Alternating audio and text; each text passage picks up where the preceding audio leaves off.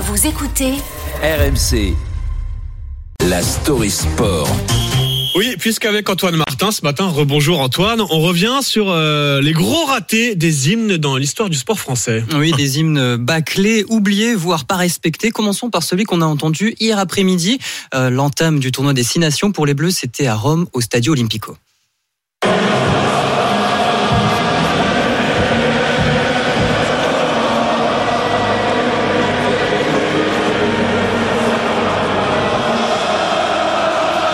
De la ferveur en tribune, mais un orchestre un petit peu grippé sur euh, ces hymnes ici au Stadio Olimpico.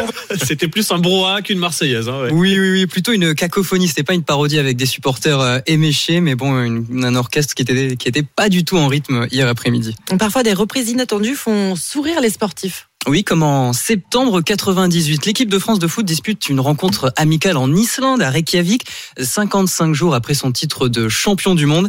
Eh bien, vous allez entendre une version assez spéciale de la Marseillaise entonnée.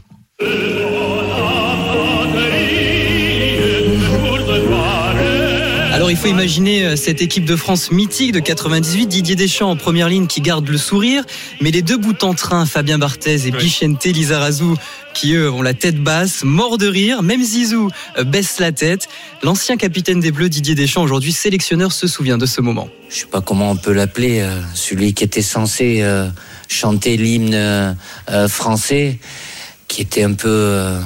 différent de ce qu'on a l'habitude de voir et, et ça a mené des, des, des fous rires à certains joueurs, mais c'était pendant, pendant notre hymne, donc euh, mais ça nous a fait retourner les pieds sur terre.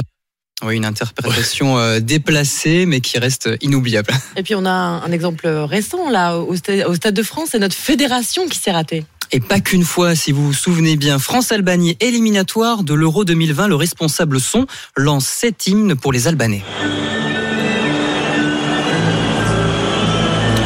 Donc les Albanais sont circonspects, on diffuse au Stade de France l'hymne d'Andorre, le prochain adversaire des Bleus. La situation est gênante, Didier Deschamps s'excuse auprès du sélectionneur de l'Albanie. Le speaker fait donc une annonce pour s'excuser.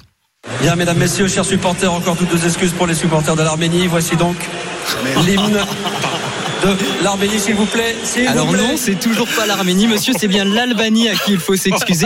Double incident diplomatique dans une rencontre de foot internationale. Mais quelques années plus tard, l'ingé son a retrouvé du travail, euh, figurez-vous, du côté du Havre. Cette fois, il a bien diffusé l'hymne de l'Albanie, mais à la place de l'hymne finlandais dans une rencontre de football féminin.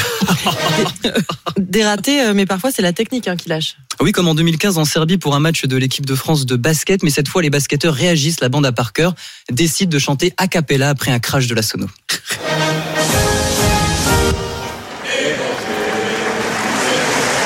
Ah oui, faute d'orchestre, on chante. Voilà, c'est ça, ouais, c'est pas bête. Bah pourquoi pas ?